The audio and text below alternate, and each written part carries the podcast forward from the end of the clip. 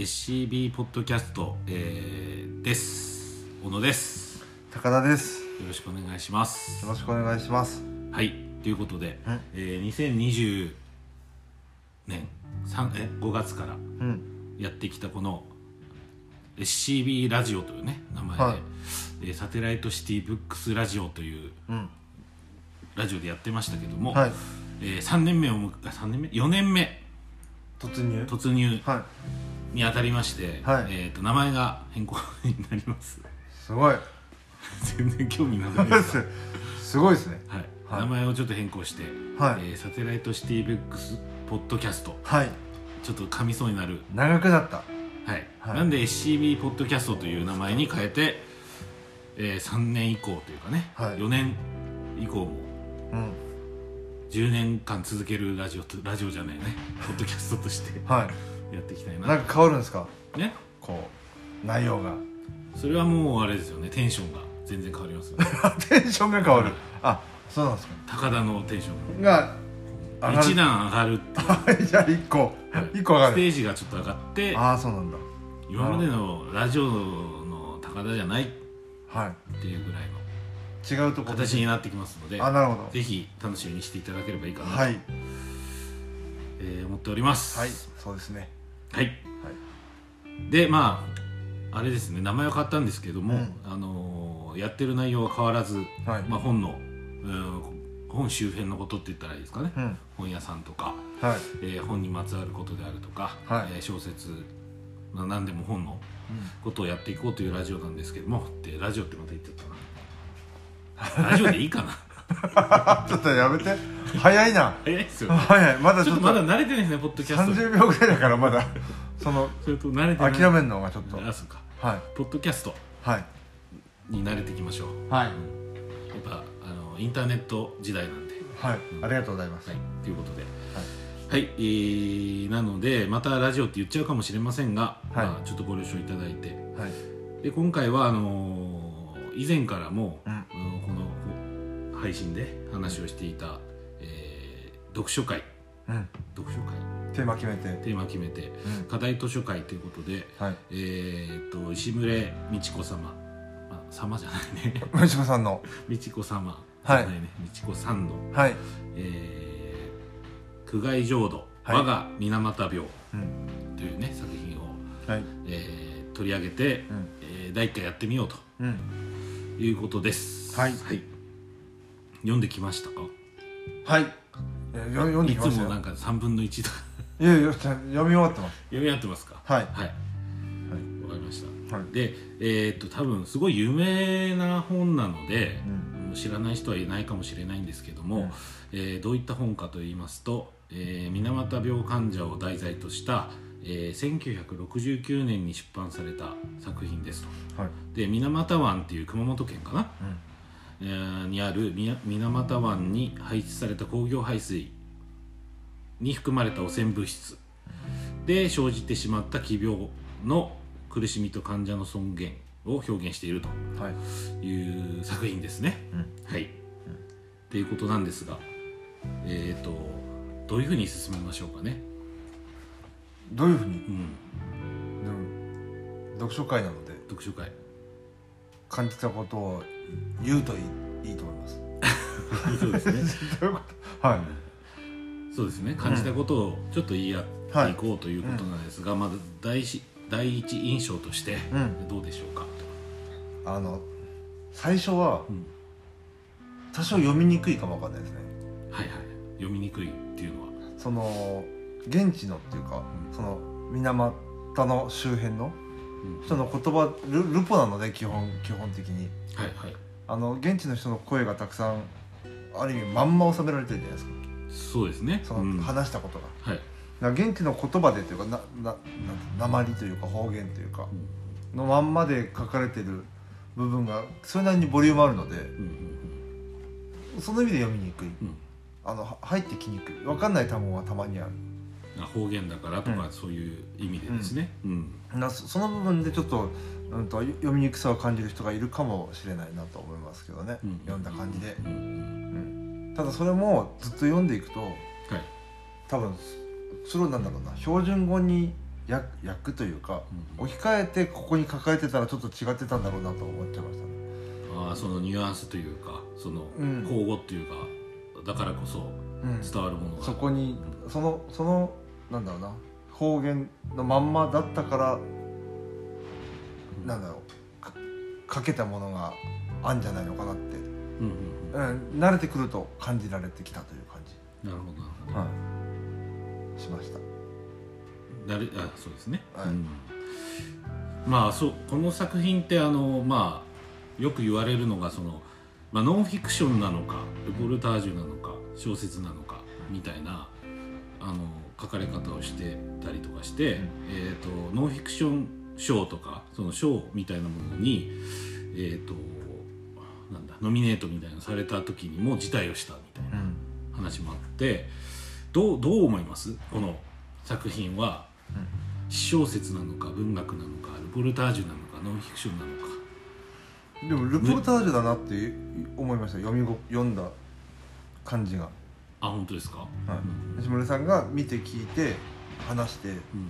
たことがまとまってる、うんで僕もその気になって、はい、そういうすごい数ですね。これ入ってるのかなと思うと。ガタガタ言うってこと？はい。すごい数。まあいいや。えっ、とそういうのでちょっといろいろよなんか調べてみたりしたんですけども、実際あれなんですよね。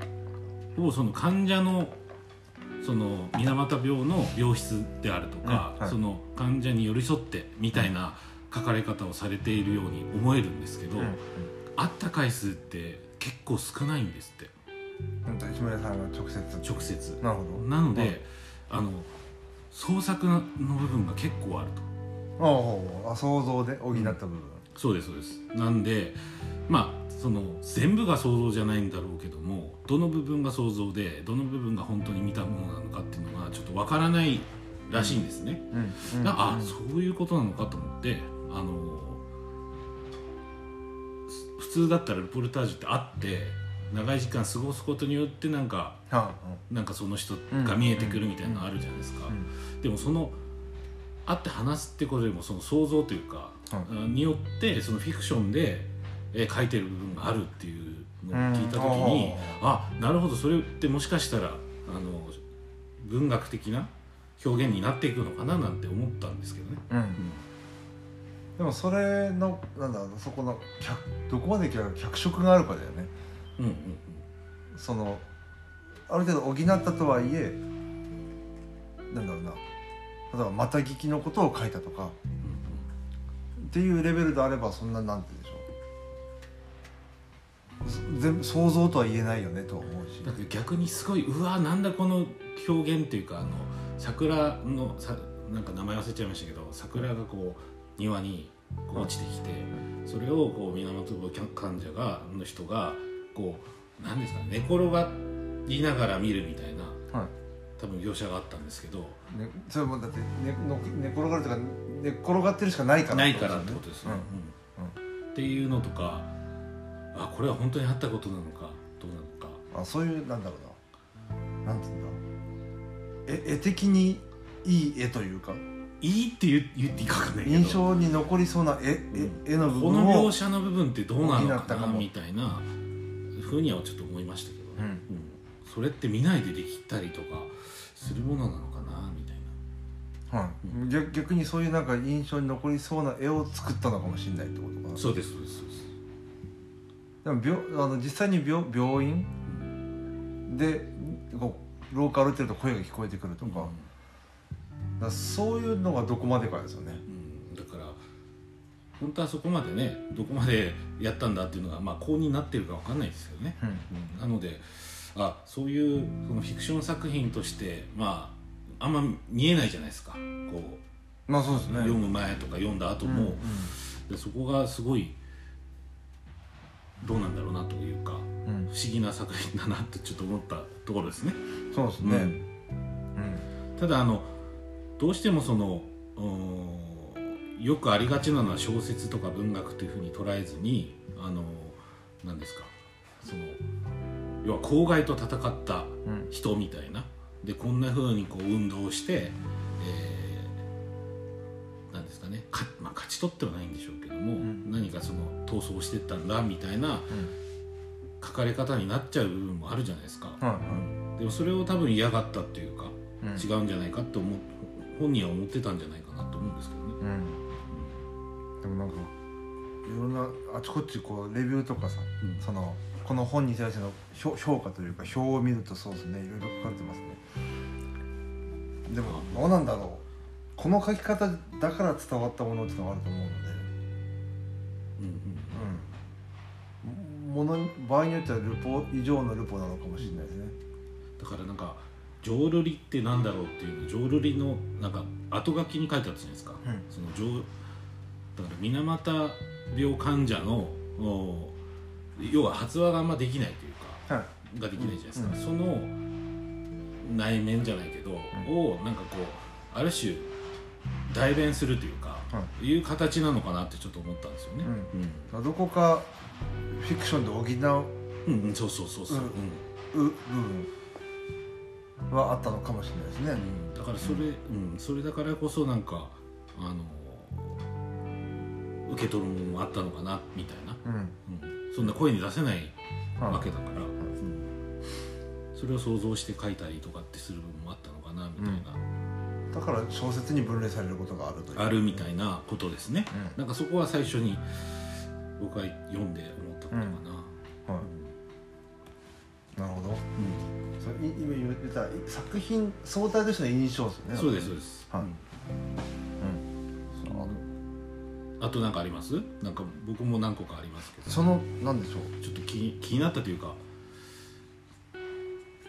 け結構さあの大きな部分が、うんさっきさっき言ったその証言の部分と、うん。あと裁判記録みたいな部分と、うん、でこ結構多いなと、うん。あの感じてでもなんかそのなんだろうなそうじゃない描写のところ、このバスの中の様子とかさっきちらっと言った病院の中の、あ廊下歩いててうめき声が聞こえてくるとことかう、ん。うん、とこがやっぱなんかなんでしょう臨場感があるというかだしどうだろうそこがフィクションなのかもわかんないけどそうなんですよね。リアルに感じるところ。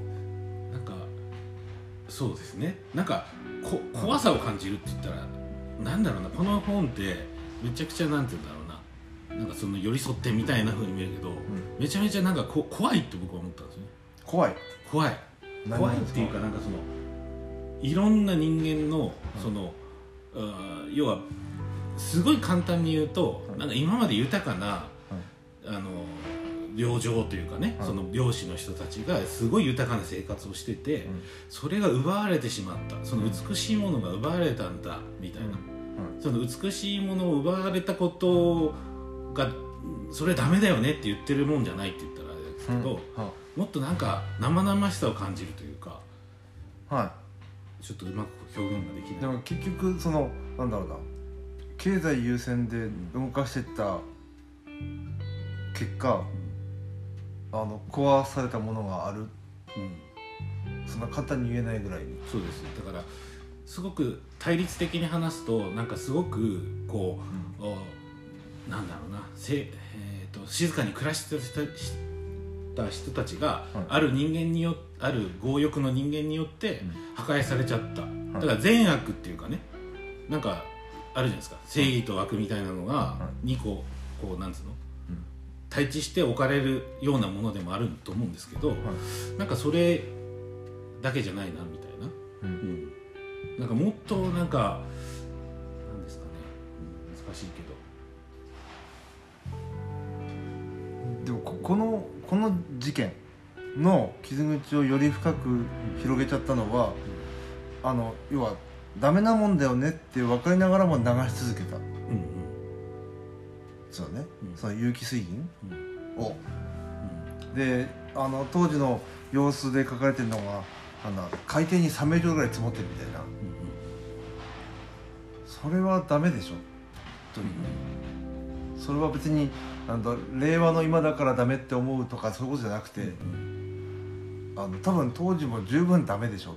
うんということが実際に行われてそれが何十何年以上放置されて、えーしかも国もなんかはっきりせずほある意味放置して、っうん。ていうとこにこう全部のなんだろうな悪がいる。そこに悪があるうん。ので悪は悪だよねっていう感じしますけどね。ああその、流すのを止めればまずは止まるわけですよ、うん、ただそれってあの言ったら窒素うん。窒素っていうのは、結局その前その地域にとってすごくほ、まあ、誇らしいものと言ったらあれですけど、要は高度経済成長があってそこであのう潤わせる、はい。まあ、みんなが享受する豊かさみたいなのがある。はい。た中の一部はい。でしかない。はい。だから何ですかねそのその工場長がその利益追求のためにやりました、うん。みたいなすごくそそういう簡単な文脈では切れないんじゃないかっていうふうに思うんですよね。まあそうですね、うん。でもやややばいよねって思いながらいた人はいるわけですよね。こんなもん流してちゃやばいよね、ダメだよね。なんか病気の人出始めたみたいだけどうちかなうん。って思ってた人がいるわけで、はい、それが悪だってこと、はい。うん、それが例えば悪だとしたら、い。多分全員そうだと思うんですよね全員？だからそこでうん。立ち上がるべきだと思うじゃないですか、ん。だけど多分同じ状況の人は苦しむけど自分の保身みたいなのがあった時に、うん。人の選択ははい多分そっち側に傾くっていうのがはい歴史が証明してるなと思うんですよ。ねはいだから人間が悪いんですよ。と思うだからある一定の A という人間が作り出したふうに見えるけど、そうじゃないなってちょっと思っただその例えば。あそれは悪かもしれないですよ。そのやってること自体は悪かもしれない。はそれ見逃したってことをあのその A さんが「そんなの流しとけ」って言ったのかどうかわかんないけども、い大丈夫だよと、うん、うん、そんな簡単になりますかね？わかんないけど。気にしそれダメなことですよ。絶対なあってはいけないことだけど。いいよ。だって止めるわけいかないじゃないか LINE をって言った人。うん。か言った何人か。がが悪はい。でもそんなことそれだったら多分これはあの今現在2023年。は5月現在もい。はそういうマインドになっちゃうなっちゃう雰囲気っていうのは多分あると思います。いありますね。うん。それって多分その僕この後のその本で本の紹介で、ゾンビの本そう紹介するんですけど、はい。このそれにも載ってる、うん。うん。なんでそうなっちゃうのかっていう、うん。だし多分そうん、の強大な悪がそうしてるわけじゃないと思うんだよな。はい、そのそのそのやべえよね。でも流しとこう。ってした人以上の人。うん。うん役職的うんには全員悪ですよ。そうです。はだけどあ、まあ、さっきに戻るといはい。その言ったら窒素で潤いました、はい。で窒素みたいなあの要はその工業製品を作ることで、えー潤った経済的にも潤ったうん。人たちがいる、でもそれって全国、えーいろんなところで工場があってたまたまそれはそういう工業排水をしなかった。はい。でもあああったと思うんですよね。そこまでの水俣病ぐらいの,、きあの病気までいかなくてもその工業排水的なものは。はい。あそれの被害に遭った人って多分ありありますよねそういうね、それこそ四日市喘息とかになっちゃうと、もっと分かりにくいかも。その空気なのでもっと漠然としたこれが原因ってなかなかこう言いづらいというか。でもそれってやっぱりそこの豊かになっていこうっていうのを享受しようとした全員なんじゃないかなって思うんですよね、うん。うん、全員が、まあ、背負うって言ったらあれだけども私関係ないって人は実際はいないんじゃないかなみたいな、まあそうですね、うん。思ったりしました。うん。そうまあそう思っちゃいますね。それ以上が悪。いやうん。そうかな。は上の人が悪っていうことですか、いいや結局それまずいよねって認識していた人。うん。全員。なるほど。高田視点だとそうだっていうことね。そうですだって全く知らないですよ例えば社会全員のがあと認識を持つべきだ。分かるんですよそれも。うんそうですよ。うん、あのけ経済優先でとにかく豊かに豊かになろうとして多少の犠牲はどっか無意識の中で仕方ないって思っちゃってたような人たち全員っていうのは、その論は分かるんだけど、とはいえ全く関係ない場所に住んでいる。うん。全く認識してない人はにまで「あなたも片よ片棒担いでます」って言われてもうん「いやいやいや」まあでもそそ直接お金もらうもらわない関係なくて全く縁のないところにいる人も「あなたも片棒担いでます」と言われたってそれはきついでしょっていう思ういやきついけどそういうふうなもんだと僕は思いますけどね。うん。北海道にで農業を営むなんとかさんもうん。そうですかって思っちゃうだうんけいやいやえって。水俣って何ってどこっていうレベルの人？まあまあそこの切り分けっていうのはちょっと難しいかもしれないですけどうん、そう思いますけどね僕はね、ただ高田さんはそう思わないっていう一応結論でいいと思いますけど。うんダメダメだよねって思ってた人。原発とかもまあそうだと思うんですよね。そうです。原発もままるっきりあのう移し替えてもいける話。規模がでかいっていうことで言うと電気代と暮らせないよねみたいな。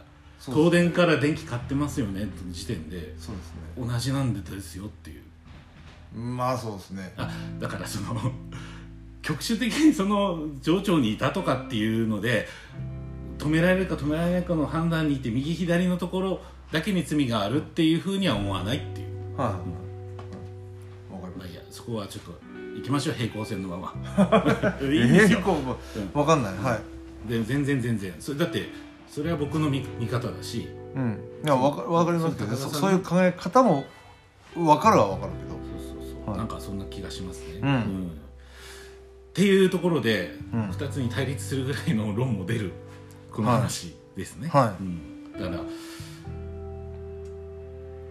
すごいですね、うん。でもそそそういうのがなんでしょう。その水俣病っていうものそのものを知ら,、知らしめたっていうか、うんそのなんと力もすこの本の凄さなんだろうしそうそういうところにまで議論を発展させちゃう力も持ってんだからでもそうですね。すごいんじゃないかな。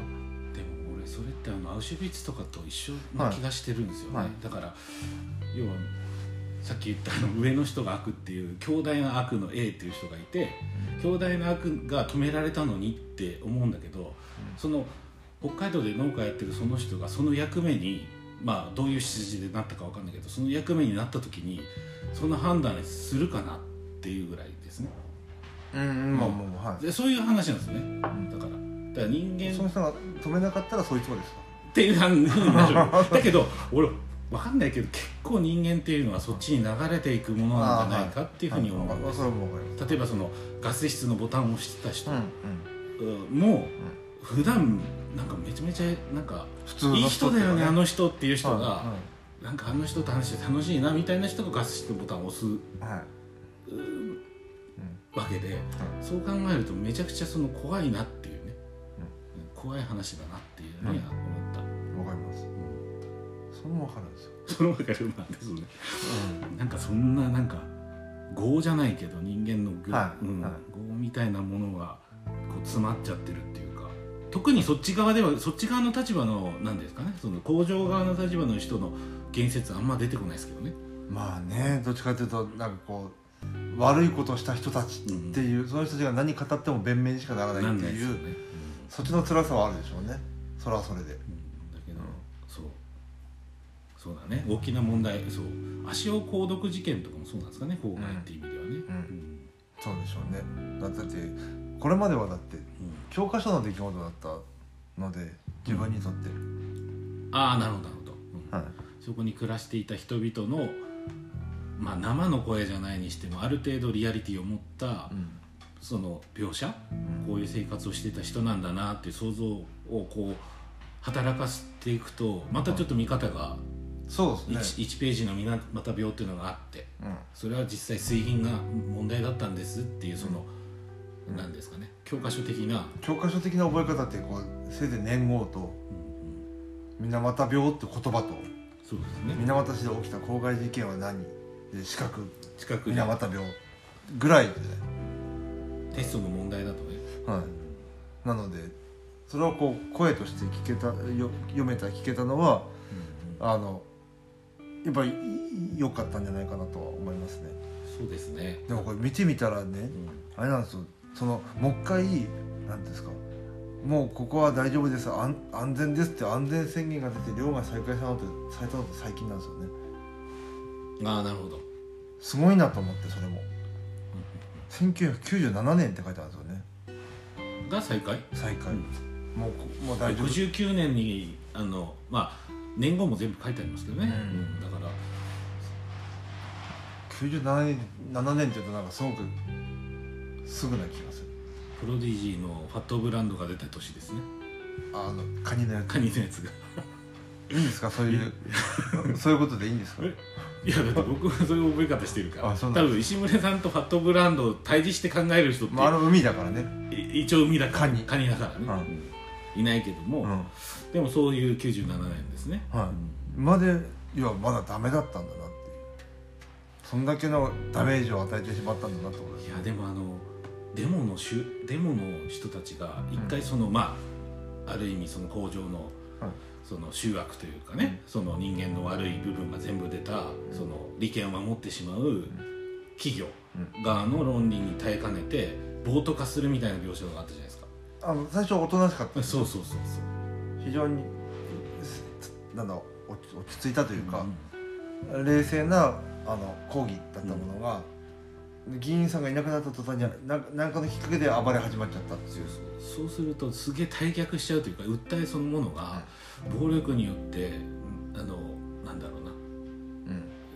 要はそこに暮らしてるか決断に関係なかった人までバットで殴られちゃうみたいなとか、はい。その人たちの机とかを壊すことにどんだけ意味があるのかとか、い。や暴力で返していくってことがすすごくその今のその訴えかけ訴えを対抗させちゃうんだなっていうのはなんか思いましたけどね。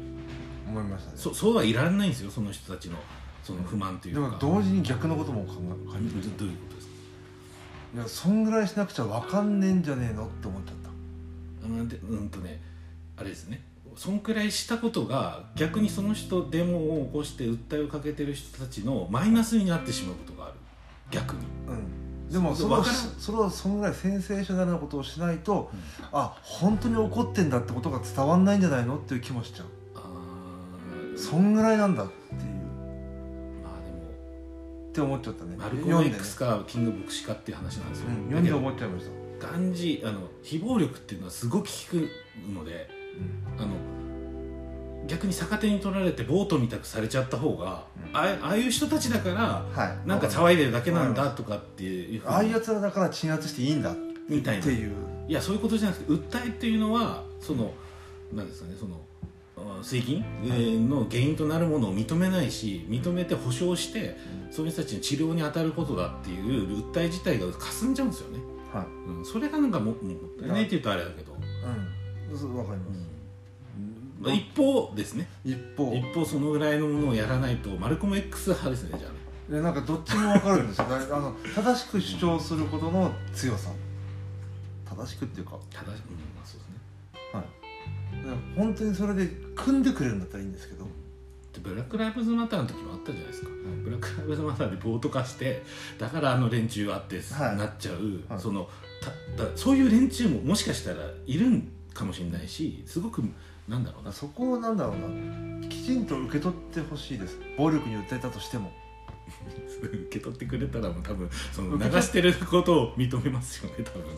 うん、受けと受け取ってほしいな抗議する側にの気持ちになんかちょっと沿わせると、このぐらいしんどいんですっていうのをそれこそその場で暴れて捕まっても仕方ないなって思っちゃうぐらい私たちは苦しいんです。うん。っていうその深さを、うん、なんならもう会社全部燃やすぞっていうぐらいの その怒りのボルテージの高さを表現したいですね。だから冷静に「よろしくお願いします」っつって封筒かなんかこう文章を渡して「お願いします」ってだけで帰るのって正しいんだろうけどいや正しいとっても。正しいというか今まわかんないですけど今までの歴史の中ではそっちの方があの都合がいいっていうかあのそそれを鎮圧したい政府側からするとそっちの方が嫌なんですよ。平和の方が。平和まあそうです対抗の方が嫌なんですよ、わかりまだって暴力を振るう理由ができるから、はい。あの逆に立場で鎮圧できちゃうんで、そうですね。あ別にそれが悪いって言ってるわけじゃないんだけど。なんかそうそうその気持ちみたいなものもあるってことですね。うん。うん。多分その暴れてしまったことで暴力に訴えてしまったことで例えば、うん、テーブルにちゃんとついてくんなくなっちゃったとかいうこともあるんでしょあるしそのメディアがあるからメディアがそっちの報道にするとやっぱ大衆の目線も変わるとか、悪い連中だみたいな、うん。自分はそう思わないので、うんうん、そうですね。ただただそんなに怒ってんだ。じゃあちゃんと向き合わなきゃ。暴力って結構。わかりますよ。暴力は暴力生むってのがそれはそうだろうと思うしだけど怒りのボルテージをきちんと受け取ってくれる保証があるならば。保証がないんじゃないですか？そう。だから保証ないから暴れるんですよ。怒りのボルテージがまあまあいいか、ん。そう。そうね。表現しないとっていう、うんっていうその気持ちもわかんなって思っちゃったんですね。そうですね、全然そんな冷静にやればいいのにっていうこうすごく客観視した見方っていうわけじゃなくて、うん。その人たちにとってマイナスになってしまうんだよなーなんて思うっていうだけです、はいはい。あの怒りがあるっていうのはもったいいないとかっていう表現になっちゃうのかな、だって勝ち取っていかなきゃいけないわけだしそのはい。怒って暴力やって鎮圧されて終わるわけじゃないから。そうですね。いつかはその主張を1でも2でも飲んでもらわなきゃいけないってゼロに走るしかないってことになっちゃうんですよね。そうなんですそうなんです、はい。うん、だから非暴力でやっていくしかないんですよね。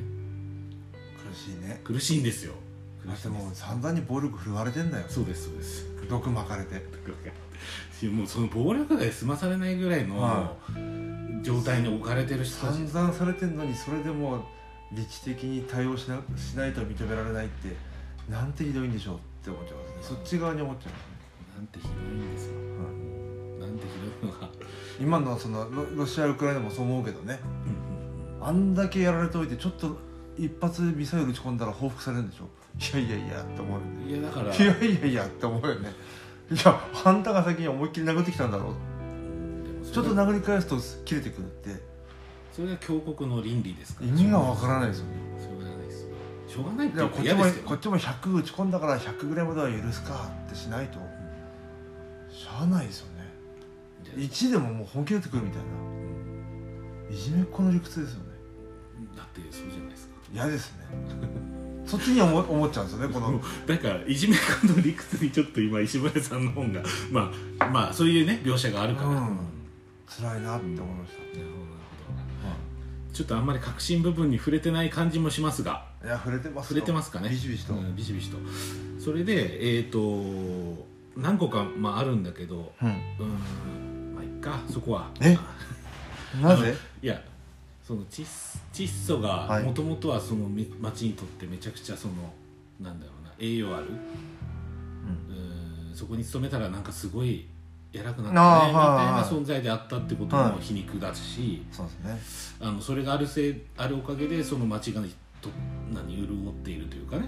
うん。潤っているし逆に言えばそのあ一部の漁師たち漁師の人たちだけに被害がとどまってた部分につ部分は、その工場だけでなくその関係ない人たちも許容してたんじゃないかみたいな部分もあったりとかなんかすごくふその二項対立じゃ語れないなんか深い闇の部分がっていうかねその人間の業的なものがあるなとはい。思いましたね。そんな割り切れない。うん。市民はみんな戦ってたんだっていうレイヤーでもないっていうか、はい。はい。そういうの思いましたね。ある意味こう関係ないとは言わないんだけど、うん言わないんだけど、多分おそらくその辺に住んでる人の中にも問題意識の強弱はあったでしょうね。強弱あったし逆に差別をしているうん。市民もいたっていうね、まあね特に伝染病って思われてた頃はうん。特にそうでしょうね。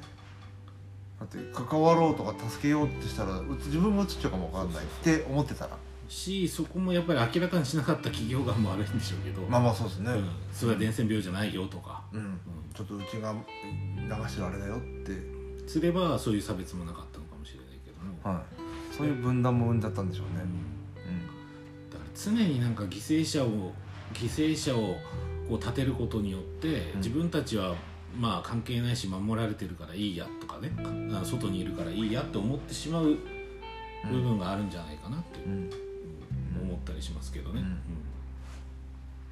いやこれはちょっと深いですね。深いですね。なんかうまく言葉がないけども。はでえっ、と前もちょっとお話ししたんですけど、あの PFAS って知ってます？い何でしたっけ？PFAS の話多分ラジオでしたんですよ。はい。ポッドキャストで。ポッドキャストで。あそうだ。ポッドキャストでしました PFAS うん、なもうダメですねこれ。1回目にしてね、はい。うん。まあいいんですけど。うん。で PFAS っていうのは人工的に作られた有機フッ素化合物の総称ですはい。ということで水をや油を弾く効果があって熱にも強いことから、うん。半導体とか包装紙防水服に使われる。はい。まあフライパンとかね。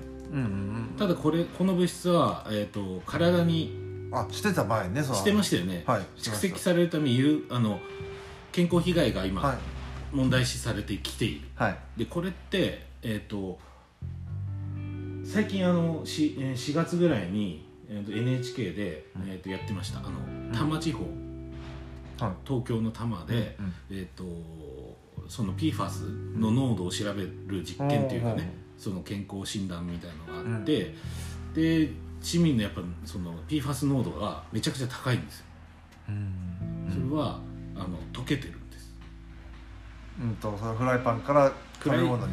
えっとねその、まあ、原因は本当にわからないんだけども、はい。その原因となるその物質うん。があの消炎剤っていうんですかね。火を消す消炎剤みたいのを、うん、と米軍の基地でつく使ってて、うんそれの影響なんじゃないか。これはほんあのエビデンスはないんですけど、はい。調べられないので。うん。ただそういう話もあったりとかして、はいえーなんで沖縄であるとか多摩であるとかっていうのがグラフでバーって出て、まあ、はい栃木県はちょっと入ってなかったんですけど、うん。今そういうその人間の体であの代謝されないって言ったらあれですけど、はいはい。消えない物質っていうのがうん。あのにわかに話が出ているうん。状況なので、はい。この今69年の昔の話、うん。で97年まで安全と認められなかった？うん。で今2023年でもその PFAS っはい。ていう新たなあの公害物質、うん。が取り出されてるっていうことなんで、全然昔の話じゃないよっていうことが言いたかった今もあるよと。うん。また違うものがね。そうですそうです。うんただ PFAS もし後でちょっと気になったら調べていただける、調べてます今。あ本当ですか？は出てますよね。いうんあの基地周辺でってとこに書いてますね。そうなんですよ。はい。あの火を消すなんかうん。泡みたいなものうん。がバーってあって消炎剤って。それが原因じゃないかみたいな話がされてて、うん。でもまだあれなのかな？そのこれを摂取し続けることでこれが起きたっていうのがまだ出てないのかな？えっとね、えーエビデンスがあるとしたのが動脈硬化とか脂質異常症、えー、と腎臓がん抗体反応の低下うん。乳幼児、に乳児胎児の成長発達への影響がうん。エビデンスが出てるうん。とでちなみにその脂質異常症にその多摩に住んでる人が「えこの数値何ですか?」って調べあの健康診断で引っかかって調べたらその PFAS だったうんというのもやってました。どうやって摂取しちゃうんでしょうねそれね。水です。飲み水。うん。たたま多摩地方の。そうです。だから井戸水とかが停止されてるんですよ今。うんここの水飲んじゃいけませんみたいな感じで。そうだだからもうダメはダメダメもしくはダメかもってのがもう出てるわけですよね、でも出してるやつがだから悪ですよ。悪、うん、それまた悪悪かもしれないんだけど 悪なんだけどたあの日米地域協定っていうのがありましてはあの基地の中を調べられないんですよ。うんそうです。日本の法律はね。い、はい、なんで。基地の偉いやつですよ。だから物事を結構単純化しますね、いやだって基地がまた止めろって言えば止まるわけじゃないですか、はい。だから例えばそれが、えー、と基地にとって何の利害もない。その、あの人権とか倫理的なものをもし無視したとしたら起きえますよね。そうですね。だから基地ですね 必要は分からないそうそう確実にそう書いてあります？その基地だいやいやその基地そのだとしたらね。そうですそうです。ん。そうです。なるほど。はい。じゃあちょっと高田さんが そういうあ基地横須に、賀あたり行った時。にはい、止めなさいと。止めなさいそれ良くないですよね。地位協定とかってね。だから沖縄の問題？沖縄が今までそそれこそオスプレイが小学校とかに墜落するとかあのそれで死者が出てあとは米軍の何ですかねその暴力、うん、女性の暴力とかっていうものもずーっと何十年も問題化してきたけど、東京の多摩で例えばそういう暴力じゃないにしてもそういう法的に裁かれなきゃいけないなっていう問題が出た時に裁けないという、同じなんですよね。だから沖縄で起きてて遠か遠いところで起きてるものかなと認識してたものがもう今バッと基地がある、基地が原因としたらですけども、もう今のあの同じ問題が現れてきていると、止めなきゃダメですねまず そうですね。止め止めてほしいですね。そうです。いや基地じゃないのかも分かんない。それまだ分かんないけどでも基地かも分かんないから止めてって言えばいいですよねうん。その。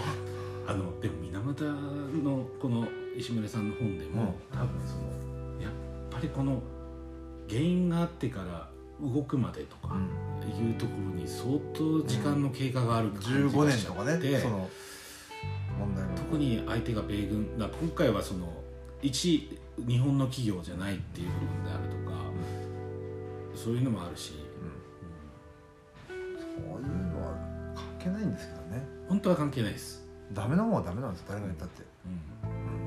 うん、止めてって言ったら止めればいいんですよ。いやでもなんかもう今使ってんのかね？どうなんでしょうね？まあ分かんないですけどね。そこら辺の詳細わかんないまま話してるんでちょっとうん。それを対処されてる可能性はあるけどうん。分かりませんそれはうん。もしね聞いてるくれてる人の中で止められる人がいたら止めてもらえれば。一応アメリカ合衆国でもこれポッドキャスト聞いてる人が多分19%ぐらいいるんで。すごいですね。すごいですよ。その19% 2割？19%ぐらいいました。はい。はいそうです。それは感謝ですねまずはね。ありがた最初にまずははい、あ本当ですか？はい、最初は感謝です。アメリカ合衆国と日本はい。で聞かれてる、えーポッドキャストはい。です。それはまず最初はありがとうございますですけどあの止められる人がいたら止めてくださいはい止めましょう。うん、うん。ダメなんだから。あのやっぱ本の中の問題だけじゃなくて、やっぱ今にも続く構造的にはずっと続いてる問題なんじゃないかなと。も、まあ、問題のところに今文学っていうところより問題のところに今、ん。キュッてこうしちゃいましたけど、うん、結局そのあれですからその簡単な問題じゃないよとかあのアホみたいに簡単に言うなって思うのかもしれないけどいや止めればいいんですよ。そんだけの話です。あでもウクライナ戦争はなんで止まんないですかじゃだロシアがダメなんですよ。あ ダメな人が止まらないのをどう止めればいいですかじゃあ？簡単にお願いします。暴力ですね。そうだから別に暴力で言ったら言ったらロシアの人の方が軍事力が高いわけですよ。